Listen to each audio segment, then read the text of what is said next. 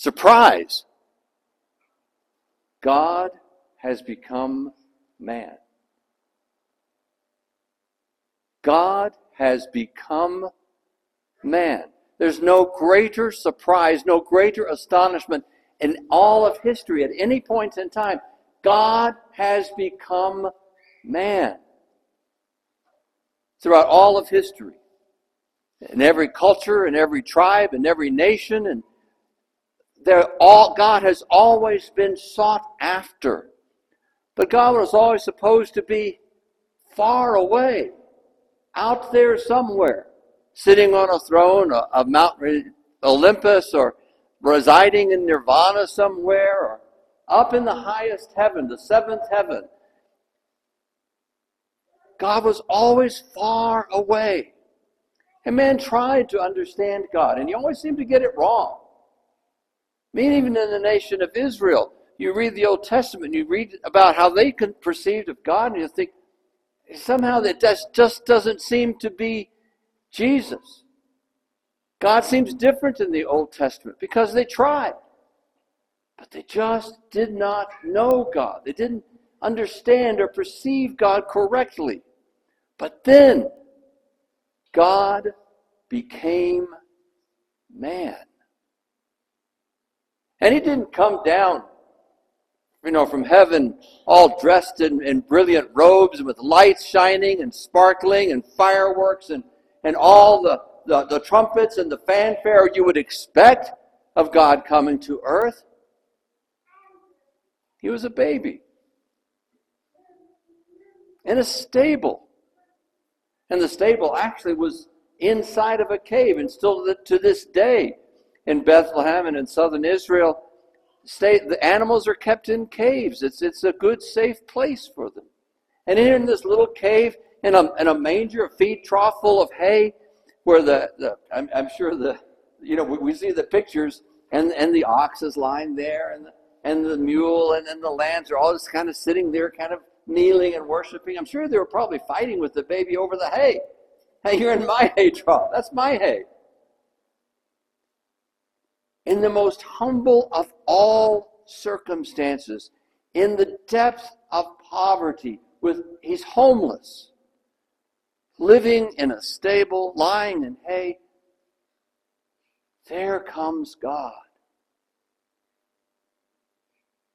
And he is completely dependent upon his family, on his mother's breast on the guardianship of his stepfather,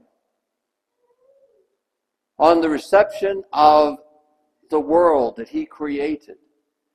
Now, we think of how dependent we are on God. And now God suddenly is dependent on us. What an astonishment that God has become man. Who would believe it? Who could believe it? That's impossible. God is too far, too lofty, too great to become such a humble little person.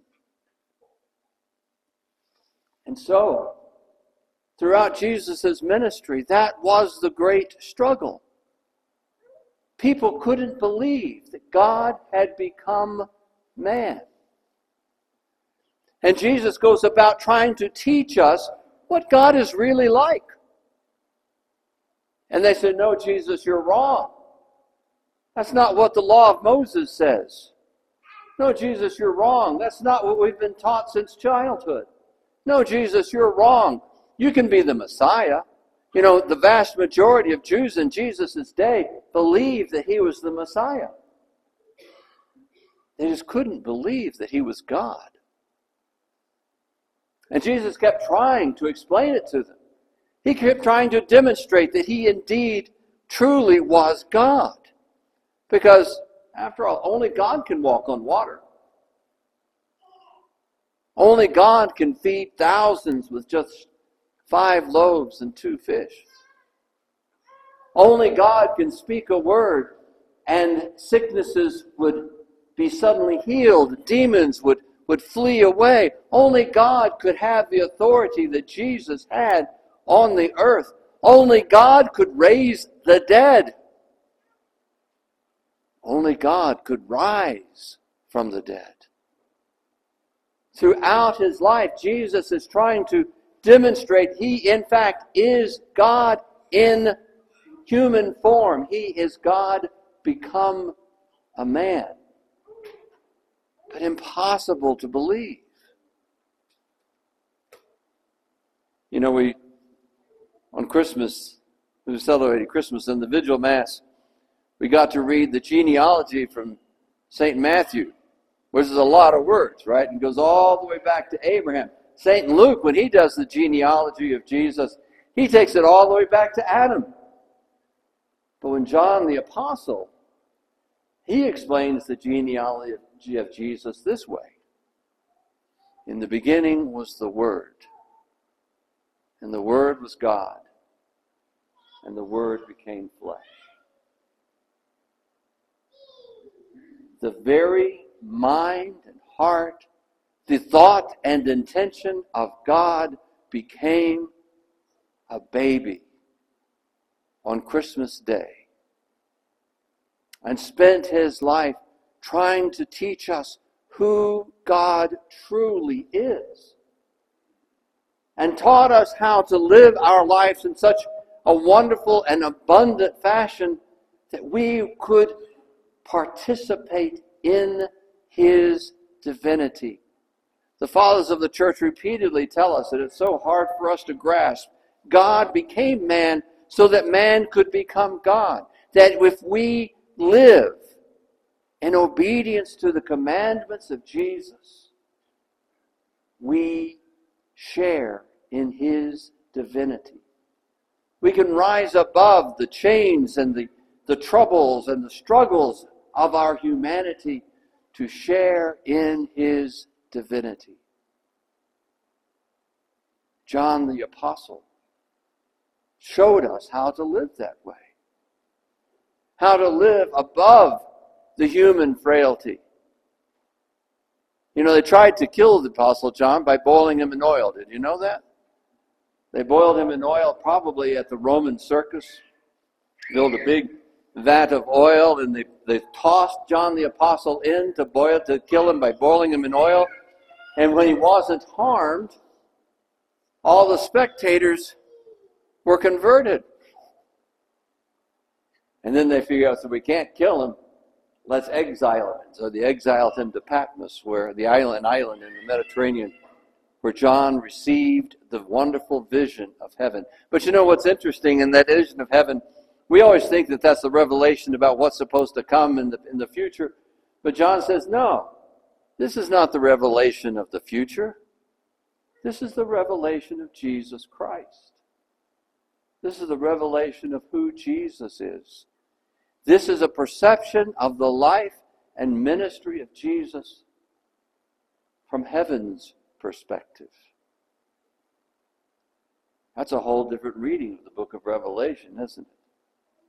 When we realize it's not about some end time prophecy, but it is about the life of Jesus, who Jesus is, from heaven's perspective.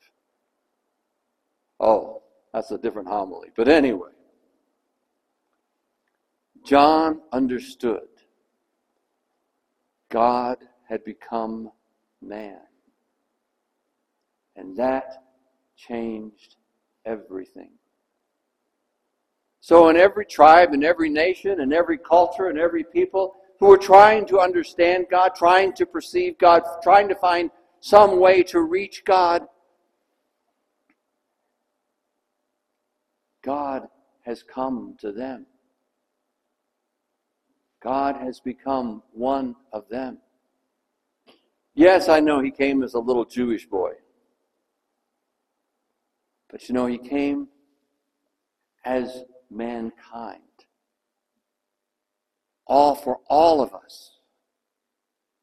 We are all find the transformation that Christ offers as we accept him as God And not just as something that we can celebrate when we come to Mass, but to celebrate each and every word he spoke as the Word of God. The Word has become flesh and taught us who God truly is. And living in that knowledge, we can know true freedom.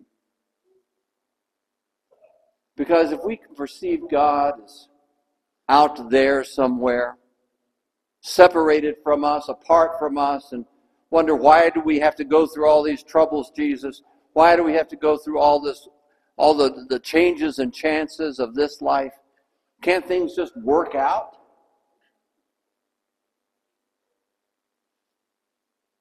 And Jesus speaks from his life that God among us was betrayed by a friend.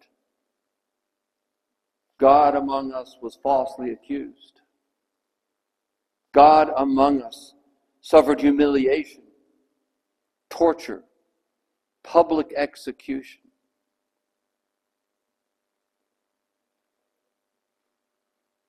Born in the most humble of all circumstances, killed in the most heinous, destructive, vicious methods possible.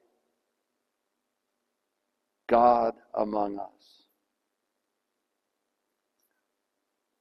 So then we face our struggles.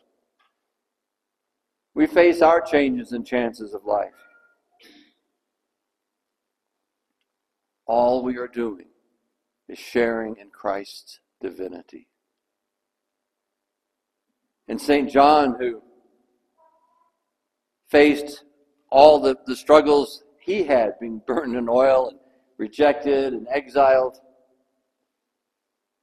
he knew that this life, the struggles of this life, is not what it's all about. We have been raised above the struggles of this life.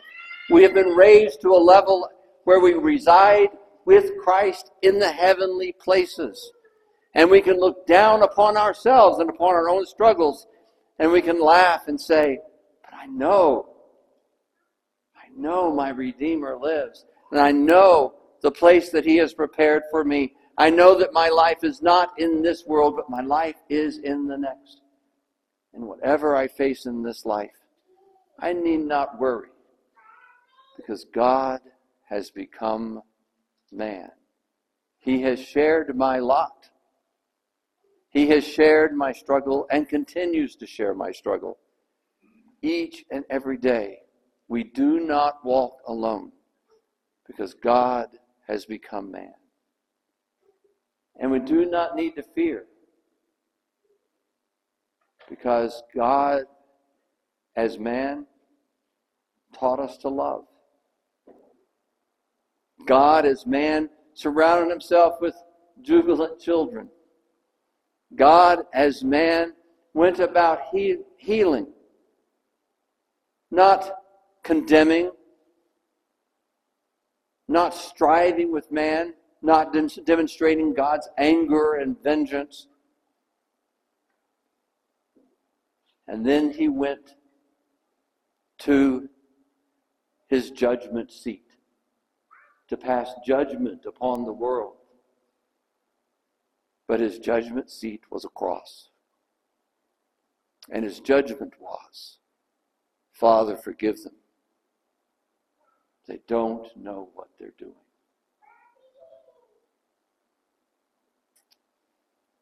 And then he rose to highest glory. Not because he needed it, but because death could not hold him. And ascended into heaven. He'd been there before. But he ascended to heaven because it was home. It was his home. And because God has become man, it is our home too. Let's go to God now in prayer.